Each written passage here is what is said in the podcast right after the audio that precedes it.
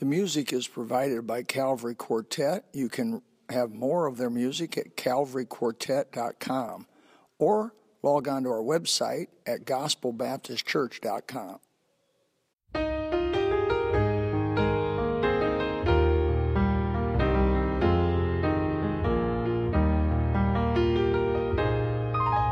I can still recall the day Saved my soul, when his blessed Holy Spirit came and took control. I trusted in his precious blood, my sin to atone, and I started singing. Uh, I want to share with you tonight a message from uh, just just one verse, and then we're going to turn to another passage and read several verses. So keep your Bible handy. But in the twentieth chapter of the book of Acts, in Acts chapter twenty, uh, beginning with verse seventeen, and I'm not going to read all of it. Just read, read this one verse. And uh, but verse seventeen says, "And from Miletus, he, which is talking about Paul, sent to Ephesus." and called the elders of the church. Uh, Paul is on his way back to Jerusalem, and uh, now he has stopped here. He does not go back to Ephesus, but he has stopped on this island of Miletus, and uh, he got the call for the elders of the church at Ephesus, which was not too far from Miletus, and uh, they all came, and then uh, he rehearsed with them some of the great, great truths, and he told them how God led him there, uh, how, what his ministry was while he was there. Uh, he encouraged the pastors to feed the flock of God. He, he told them, he warned them of uh, bad things that would happen from without and from within and so forth, and just a lot of great stuff. In fact, uh, it, it is probably the best passage as far as church planning is concerned in the whole Bible. It's just a wonderful passage. Uh, so I won't get into it. If I do, I won't have time to tell you what I want to really say tonight, okay? Uh, now, after he had done all of this, and, and he knows now that uh, this will be the last time he will ever see those believers there at Ephesus, uh, the, the, the leaders there from the church at Ephesus. And he is warning them, he is exhorting them, he is encouraging them, and so forth. And I want you to notice the very last thing that he said to them. Look down at verse 35, okay? And here Paul says, I have showed you all things, how that so laboring you ought to support the weak, and to remember the words of the Lord Jesus, how he said, It is more blessed to give than receive. Now think about this. The very last exhortation that he gave to those people was this Remember the words of the Lord Jesus Christ how he said, It is more blessed to give than receive. Would you like to say that with me tonight? Just he said, okay? He said, It is more blessed to give than receive. Now you did pretty good then, okay? One more time. And he said, It is blessed. Okay, I'll do it right this time, okay? Let's all do it right, okay? And he said, it is more blessed to give than to receive.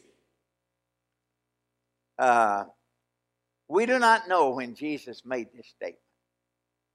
You, you can search the scriptures Matthew, Mark, Luke, John. Uh, you will not find, even in all of the parables, that he taught about materialistic things. And by the way, he taught many of those parables just to teach the people how to use materialistic things and so forth. And but but it's not recorded in Matthew, it's not recorded in Mark, Luke, or John, either one. But since God the Holy Spirit led Paul to say that, and God the Holy Spirit led Luke, the writer of the book of Acts, to include it in the scripture, uh, then we can be sure that, that somewhere along the line, when Jesus was teaching one day, uh, he made this statement It is more blessed to give than to receive. And could I mention tonight that uh, people don't believe that? Uh, if you believe they do, I, I, dare you sometime to uh, get get hundred dollars and get you twenty-five dollar bills, and uh, go down to Walmart and stand out in front of Walmart and uh, say to the people as they come in, "Hey, I have a five dollar bill in my hand. If you would like, I'll give you this five dollars. If you would rather, you can give me a five dollar bill." And I guarantee you, you would give away those $25 bills in a hurry, okay? And you would not get one $5 bill back. It is more blessed to give than receive. And by the way, I believe that's true even in a one time situation. But I believe as Jesus was teaching, saying it is more blessed to give than receive, I, I think he's not talking about just a one time gift, but I think he's talking about a lifestyle. And, and he's saying uh, the person that lives to give is happier than the person that lives to get. And by the way, uh, if you just live to give or to get, uh, the only time you're happy is when somebody is giving something to you. So you're dependent upon the action of others. But if you live to give, then you can always find somebody that needs something that you have. So Jesus made the statement it is more blessed to give than receive. Now, when you hear a phenomenal statement of that nature, and every once in a while somebody will make just some phenomenal statement, and you always wonder do they really know what they're talking about?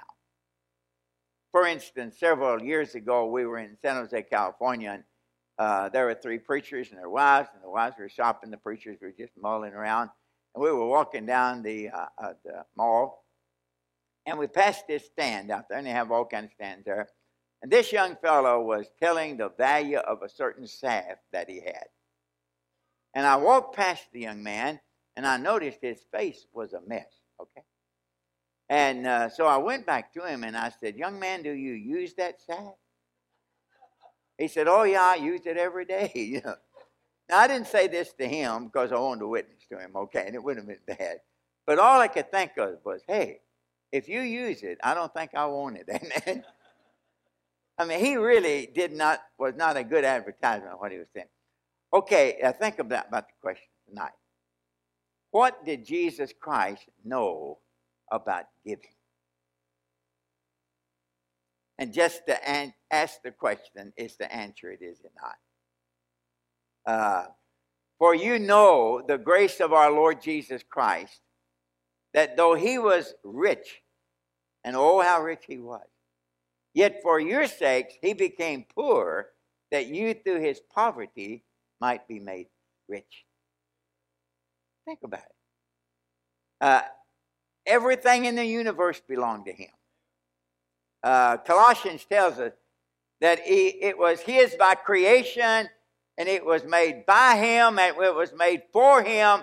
In other words, everything belonged to him, and yet one day he left all of that and came to this earth and lived as a servant and suffered and bled and died on Calvary so we as sinners could be saved. And Jesus said, It is more blessed to give than receive. Let me give you a real simple testimony tonight of how God taught me to give. My wife and I got married at an early age, and I'll not tell you how old we were because some of you are about that age and you're not old enough to get married, okay? And um, we lived in Kentucky, and then we, we moved up to Gary, Indiana for, for work. And uh, we, as soon as we got up there, our pastor in Nortonville told us, now, as soon as you get up there, you find a Baptist church and join it and so forth. Then we did. We joined the Black Oak Baptist Church, and uh, we'd probably been members there maybe a month, maybe two months, something of that nature. But I'll never forget the, the morning that uh, uh, our pastor, Brother W. Jones, got up and he, he read a passage uh, from Malachi chapter 3. And he, and he read the passage uh, Will a man rob God? Yet ye have robbed me. And you say, Wherein have we robbed thee? In tithes and in offerings. Okay? And he said, Bring you all the tithes in the storehouse, and and uh, prove me herewith, saith the Lord of hosts, if I will not open the windows of heaven and pour you out a blessing that you'll not be able to receive. And he just went on and, and he explained very plainly what the tithe was. Uh, that, and he explained that the tithe is one tenth of everything that God gives you. And uh, he mentioned that uh, in the New Testament, the storehouse is the local church. So he said the tithe belongs to the Lord, and we give it to the Lord through our local church and so forth. Very plain. And he, he mentioned several facts. Number one, he said, uh, if we do not tithe, we are robbing God. And when he said that, I, and I guess I'd heard a message like that before, but I, if I had, I, I didn't remember it. If I had, I was sleeping or something while the preacher was preaching, okay? But it, it never stuck. But, but it, I, I got to listen to that thing, and, and I thought, good night, I wouldn't want to rob anybody. But I really wouldn't want to rob God. Uh, now, he didn't say that, but I thought a lot of times, uh, if a person doesn't tithe, they're not only robbing God, they're robbing themselves. Uh, because they're robbing themselves of the blessings that God has promised if they would tithe. And, and I listened to his message and I thought, that's right. I'm going to do that. And uh, so when they gave the invitation, I went forward and I said to Brother Jones, I said, Brother Jones, I've listened to your message today. I, I know you're preaching right out of the Bible and so forth. And I believe what you're preaching. And I don't understand how I can do it and so forth. But God has spoken to my heart. And from this minute on, everything God gives me, I'll give at least one tenth of that back to God through my local church. Just a simple commitment. Okay? And by the way, uh, if God speaks to our heart and we make a commitment, uh, it's a good thing to tell somebody about it. Amen? And it's good to come to the altar and pray about it and tell somebody about it. And, and Brother Jones, that morning, he knew that a young man had made a good decision. And so he said to the congregation, he said, Don has come forward today and he has made a commitment to be a tither. Pray for him. Okay? And by the way, when he said that, uh, the treasurer didn't jump up and say, Well, praise God, now that Don's gone tithe, our financial problems are over. It was 1952. I was making less than minimum wage. I was making a dollar an hour. So my, my whole salary for a week was $40. And every once in a while I hear somebody say, Well, good night. If my tithe was only $4, I wouldn't mind tithing. But when you only have $36 left, that's not much. I said, Okay. It's, then the point is this, okay? Uh, the commitment to tithe did not make an impact on the treasurer of the Black Oak Baptist Church, but it made an impact on me. And it proved to me that if I do what God told me to do, that God would take care of me. Uh, now, when I first started tithing, it was very legalistic. If I worked overtime, if I worked 43 hours and made $43, I'd give $4.30. I did not want to overdo it, okay? And, and, and that's all right. You have to start somewhere. I'm not, I'm not knocking that, okay? You, you start somewhere, okay? And even, even today, I, I hear a lot of people ask legalistic questions of that nature. I don't know how many times somebody said to me, Brother Sisk, uh, do you believe we ought to tithe off of our net income or our gross income? And I've heard that so many times, I've got a good answer for it, okay? God has promised to bless us if we tithe. So we have to decide do we want God's net blessings or his gross blessings, okay? so, uh, and, and I'm not sure about you, okay? But uh, I think I'd rather have his gross blessings, okay? Now, that was in 1952. Uh, in, in 1968, we were home on furlough from Japan. And I was preaching in the Marquette Manor Baptist Church in South Chicago. It's in Downers Grove now, but in South Chicago there. Uh, Dr. Wayne Van Gelderen was the pastor. And I preached Sunday morning, Sunday night. And, and then on Monday night, Tuesday night, and Wednesday night, a preacher from Cicero Bible Church, uh, Dr. Billy McCarrell, came. And he was teaching that church about faith, promise, giving. Uh, I'd been a, a pastor for nearly 10 years before I went to Japan. I'd been in Japan for four years at that time. But, but I'd, I'd never heard the term faith promise giving, knew absolutely nothing about it. But I listened to Dr. Billy McCarrell preach on Monday night, Tuesday night, Wednesday night. Uh, I was so intrigued from the time I heard it that uh, I ate lunch with him on Monday, uh, on Tuesday, and, and then again on Wednesday and so forth, and uh, got everything I could from him and so forth. And right away I realized, hey, this is wonderful. This is God's plan for financing world evangelization. And I can still remember him mentioning three things. Number one, he said, Faith Promise is a simple plan. Uh, you have a mission conference, you have a mission emphasis, and then at the end of that, you ask every member of the church to make a commitment to give something every week above their regular tithe and offering for world evangelization. That's simple enough, isn't it? And then he's mentioned it's a successful plan. And by the way, I like simple things. Uh, I, I, know a lot of preachers have very difficult time preaching simple sermons. I've been preaching over 60 years. I've never had that difficulty. I preach everything I know, and it's simple, okay? But uh, then he said it's successful. And by the way, if you're going to do something, you might as well do it right, amen? It's successful. And he mentioned church after church after church that when they started to use faith promise, that they gave a very minimum amount to mission, and then it just grew and grew and grew and grew. And I could tell you hundreds of illustrations of that particular thing. The first time that I preached a mission conference at Lancaster Baptist Church, they were supporting two missionaries for $50 a month. And now, uh, about 25 years later, uh, they're supporting 250 missionaries for $200 a month. And last year, their mission giving well over a million dollars. Now, they've grown numerically a little bit, okay, okay? But by the same token, I mean, uh, faith promise giving literally takes the limit off of what a church can do. And see, if you just uh, give out of your budget, then you're totally limited by the budget of your church. And, and the wonderful thing about faith promise, and this is hard for some preachers to understand, the wonderful thing is when people begin to give by faith to mission, their regular giving increases also.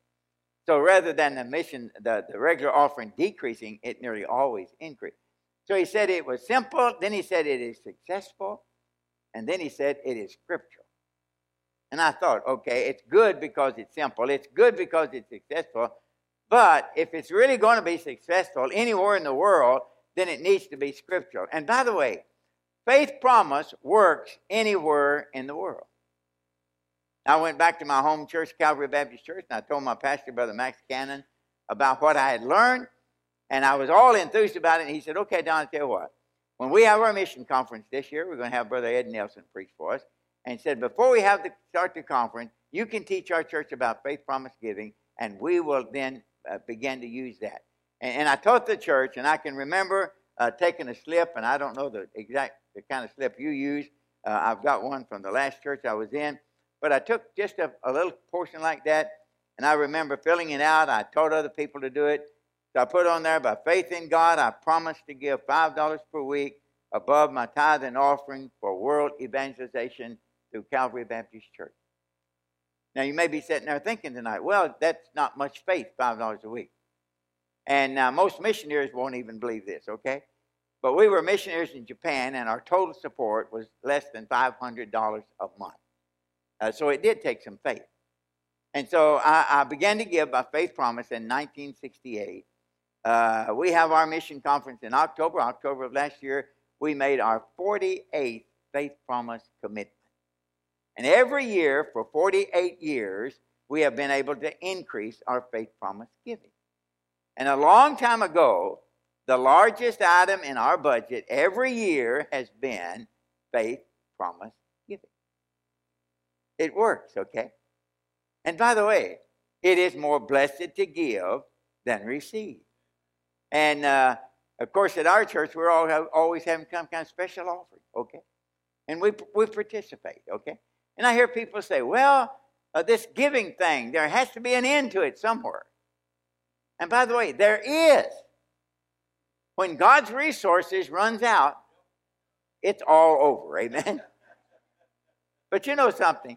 We have not even begun to scratch the surface of God's resources. Now, I want to give you two simple things tonight.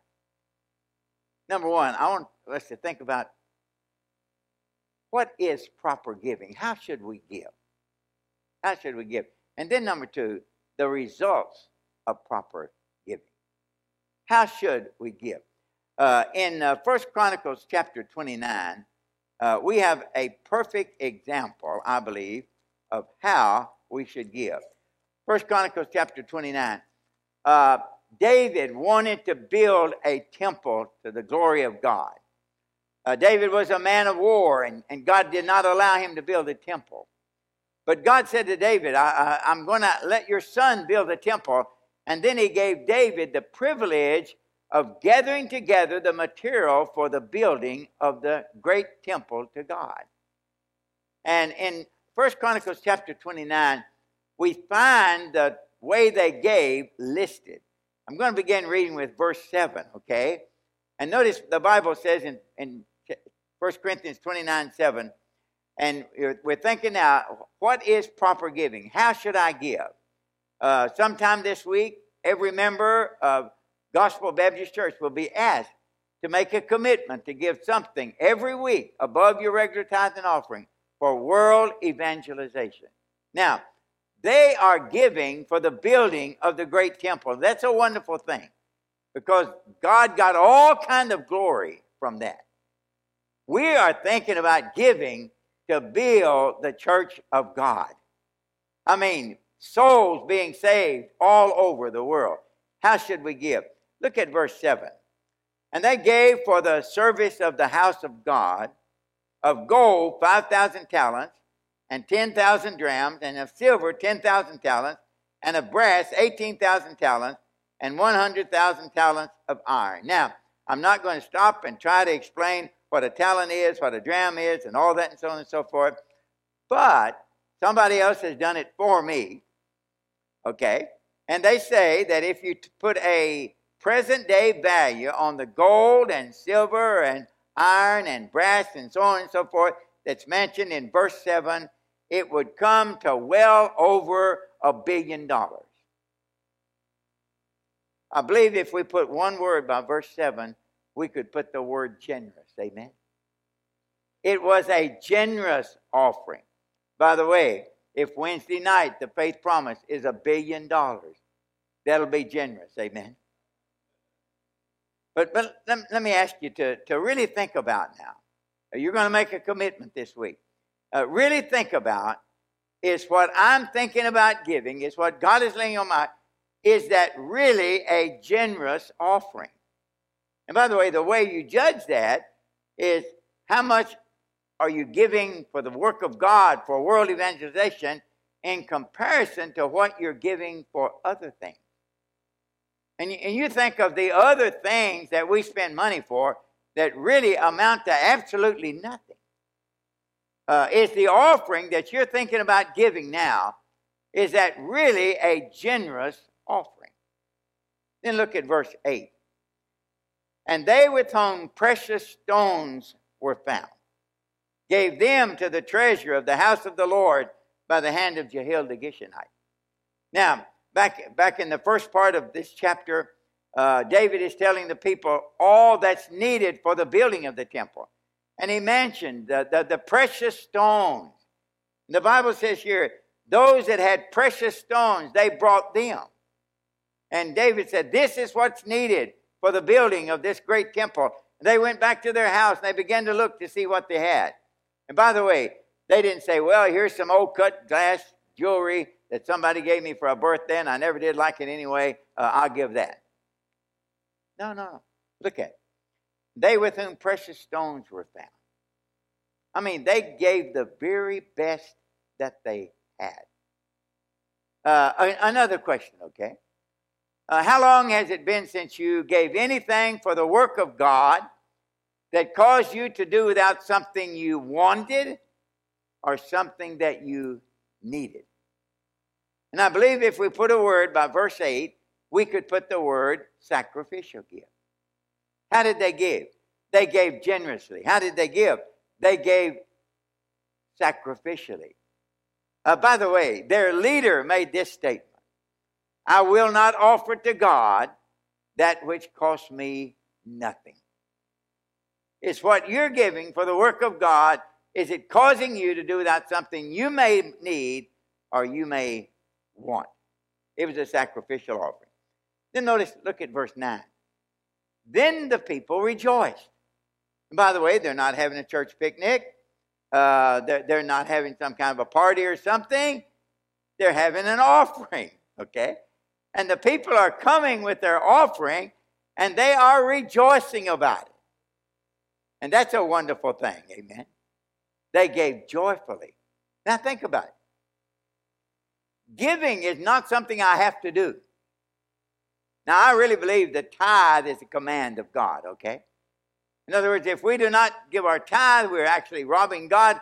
We're keeping for ourselves that which belongs to God. But giving is not a command. Giving is not something I have to do. Giving is something I get to do. Okay? So uh, these, these people come, wow, wow, this is great. We're going to build this great temple for God. And I have something that can be used for that. And you and I tonight, we can sit here. God is doing a great work all over the world. And I get to participate in that. I tell you, folks, God is doing some great things today. Many, many feel souls are being saved by the hundreds and even thousands and so forth. And we were in the Philippines a few months ago, and, and what a wonderful meeting. Uh, pastors from 20 different countries from Asia was there, and a, a great meeting, and they went back encouraged to get more involved in giving and sending missionaries from their own churches and so forth. God is doing some great things. And you and I, through our mission giving, through our local church, we get to participate in that. And so the people, they, they could just imagine, wow, this is wonderful. They're letting us do something for the building of this great temple. And God is allowing us to give something so the world can hear the gospel. And by the way, if God wanted to break off a hunk of gold from heaven and send it down here and pay for all the missions in the world, he could do that, okay? It's not a matter of God needing money. It's a matter of us needing God and to do something for God. So they rejoice. And by the way, when you're giving, now the tithe belongs to the Lord. But when I give above my tithe and offering, what I'm really doing is I'm planting some seed. And uh, in the spring, when, when you plant a grain of corn, you don't put that grain of corn in the ground and think, well, that's the end of that. No. You put that grain of corn in the ground and you think, man, that's going to make a stalk of corn. And each of those corns are going to have at least two ears of corn. And each of those ears of corn will have about 750 grains of corn. And in the fall, I'm going to have 1,500 grains of corn from that one grain of corn planted. And when we're giving, we're planting. And when you give to the work of God, you don't say, well, that's the end of that. No, no, no, no, no. You're planting a seed, and you may not re- re- re- reap the results until we get to heaven. But thank God, be not deceived, whatsoever man soweth, that shall he also reap. And So they rejoice, rejoicing. I was with a young pastor up in Kankakee, Illinois one time, and the pastor said, the, he said, uh, now we're going to take an offering, and if you can't give it joyfully, just keep it. And, and I thought that might be a little bit dangerous in a Baptist church, okay? And, and years after that, I was with uh, Dr. Tom Wallace, who pastored at that time in Louisville, Kentucky, Beth Haven Baptist Church. And uh, uh, doc, Dr. Wallace said, Now we're going to take the offering for missions tonight. The Bible says God loves a cheerful giver, but he'll take it from an old grouch, okay? And uh, I thought he might, but the old grouch will lose his reward, okay? How did they give? They gave sacrificially, they gave generously, they gave joyfully. And, and then it said that they offered willingly. How did they give? They gave willingly. In other words, uh, David didn't have to beg them, please do this, you know. Uh, if you don't, you're going, no, no, no, nothing like that. All David did was just tell them about the need. And then the people, the, the, the Bible says they gave willingly. Uh, I heard a story years ago about a, a fellow that did lectures, and uh, to get the attention of people, he would take an orange, and he had a strong grip. And he would take an orange, and he would squeeze that orange and uh, it was nearly pulverized. And then he would say, now, okay, now I'll give $20. Anybody can squeeze any more orange juice out of this orange. And night after night, people tried. Nobody could do it. So one night he did that in a little town. And a fellow sitting uh, close to the front there uh, said, let me try that. And he, he wasn't a very big man. He took the, didn't look so strong, but he took that orange and he began to squeeze and he began to squeeze. And, and lo and behold, some orange juice came out. And the lecturer, he was amazed. He said, Sir, what kind of work do you do anyway? And the fellow said, I'm a Baptist preacher, okay? and sometimes we jokingly say that, but we don't have to beg people to give. You, you don't have to beg God's people to give. They, they gave willingly. In other words, this is not something I have to do. This is something I get to do. And th- then after they had given that huge offering, uh, I, I, want you to notice the words of David uh, d- down in verse 13. Now, therefore, our God, we thank thee and praise thy glorious name. But who am I? And what is my people? That we should be able to offer so willingly after this sort. For all things come of thee, and of thine own have we given thee. Well, you know what David said? Lord, we hadn't done anything. They, they didn't hear him brag and say, Wow, look at us. We gave a million dollars. We'll publish this all over the No, no, no, no, no. He just said, Lord, all the glory and honor belongs to you. I mean, you know, we have absolutely nothing to boast about personally other than boasting in God Almighty.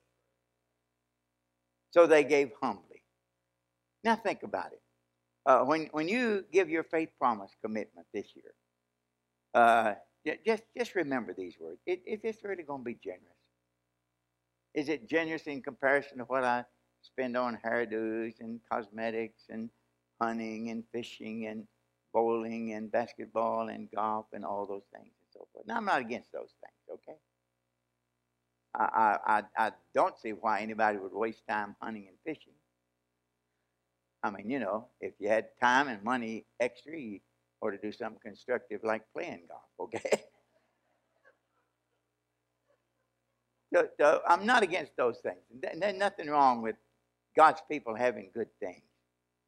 But in comparison with the things we spend money for like that, is my faith promise commitment, is it really going to be a generous uh, am I going to give sacrificially this year? Am I going to give joyfully and willingly? And then when it's all over, am I just going to bow my head and say, okay, God, it, it all came from you anyway? That's proper giving. Now, what is the result of proper giving? And I'll give you this real quickly, okay? I guarantee it won't take me over an hour and a half, okay? What's the results of proper giving? Three simple things. Think about it. Number one, Proper giving provokes God's pleasure. Uh, the Bible says, God loveth a cheerful giver. And so when I give generously, when I give willingly, when I give joyfully, when, when I give humbly, the Bible says God loves a cheerful giver. And by the way, isn't it wonderful to think we can do some things that God would say to us, I like that. I love that. Uh, I believe from the depth of my heart that God looks down here Gospel Baptist Church here tonight and he says, look at those people. They could be doing all kind of things like other people, but they love me and they've come to my house to hear the word of God and they've come to pray and they've come to sing songs and they've come to learn how they can be more involved in world evangelization. And I believe from my heart, the depth of my heart, I believe God looks down and says, I like that. Uh, I believe when I put my offering in Sunday morning, Sunday night, whenever I do, okay? I put my offering in the offering plate, my tithes and my offering. I believe God looks down from heaven and says, I like that. By the way, time after time after time in the Bible, God commends people. I've often thought we spend more time condemning people than we do commending them. uh, it'd be a good idea just to try to find somebody doing something good and commend them. Amen? And, and, and God said, the Bible says, God loves a cheerful giver. So proper giving provokes God's pleasure. God looks at the one that gives properly and says, I like that. I like that. Number two, proper giving perpetuates God's provisions. Uh, bring you all the tithes into the storehouse and see if I'll not open the windows of heaven See, proper giving perpetuates God's provision. In other words, when we give, God keeps giving.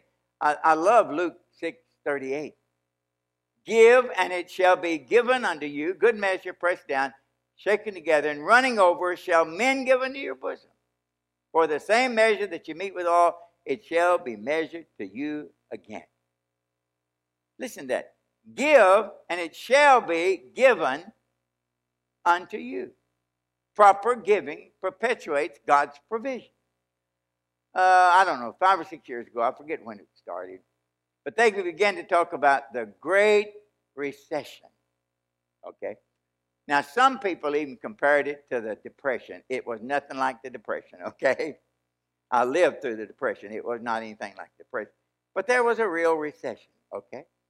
And uh, television, radio, everywhere you look, things are bad, the economy is bad, it's a recession, a recession, and so forth.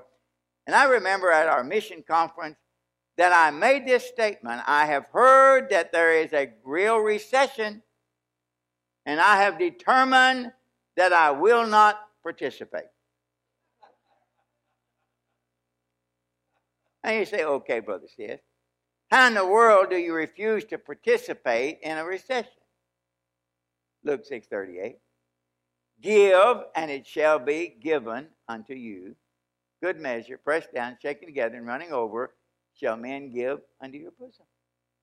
Now, notice what he did not say.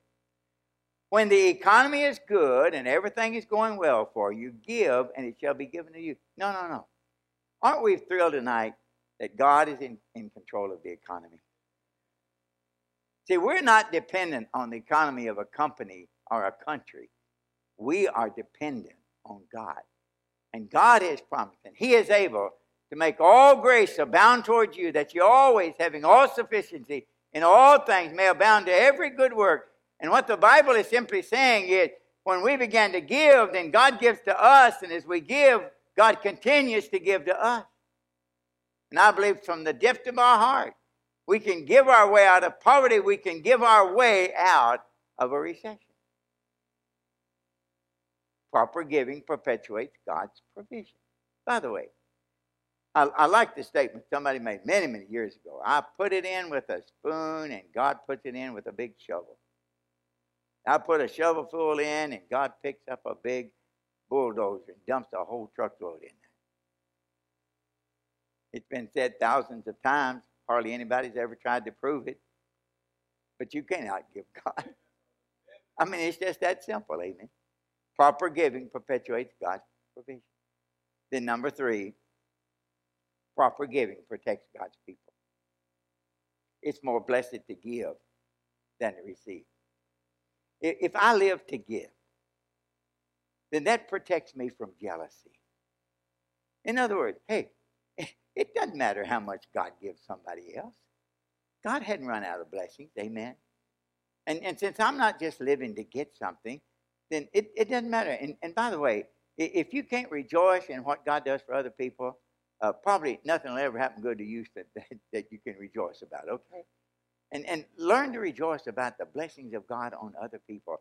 And proper giving, protect, it protects us from greed. In other words, I'm not just getting something to clutch and hold and keep my own self. Uh, I'm getting something so I can give. Somebody asked me one time, Brother Sisk, do you live to do you give to get? And I said, Yes. I give to get so I can give more, so I can get more, so I can give more. There's nothing wrong with that, okay? Proper giving protects God's people. Paul said, The love of money is the root of all evil. And givers do not love money. We use money, but we do not love money. I remember one fellow said to me one time, said to somebody, No, no need to worry about Brother Sisk. Brother Sisk lives on faith. And I said, Oh, no, no, no. I live by faith, but I live on money just like you. Amen. I mean, you know, so, so money is necessary. Nothing wrong with it. But, but then when you, you begin to love money and just everything in, in your system and so forth is just concerned about how much you're going to get, that's the love of money is the root of all evil. But proper giving protects us from that greed. Listen to the words of Jesus. It's more blessed to give than to receive. And you know the grace of our Lord Jesus Christ, that though he was rich, yet for your sakes he became poor, that you through his poverty might be rich. Jesus Christ shed his rich red royal blood on Calvary's tree. He gave. He gave his all, his very life. And today, there are millions and millions and millions of believers in heaven. There are millions and millions and millions of believers right here on the face of the earth because of what Jesus gave. And he is the one that said, hey, it's more blessed to give than receive. Let's bow our heads for prayer.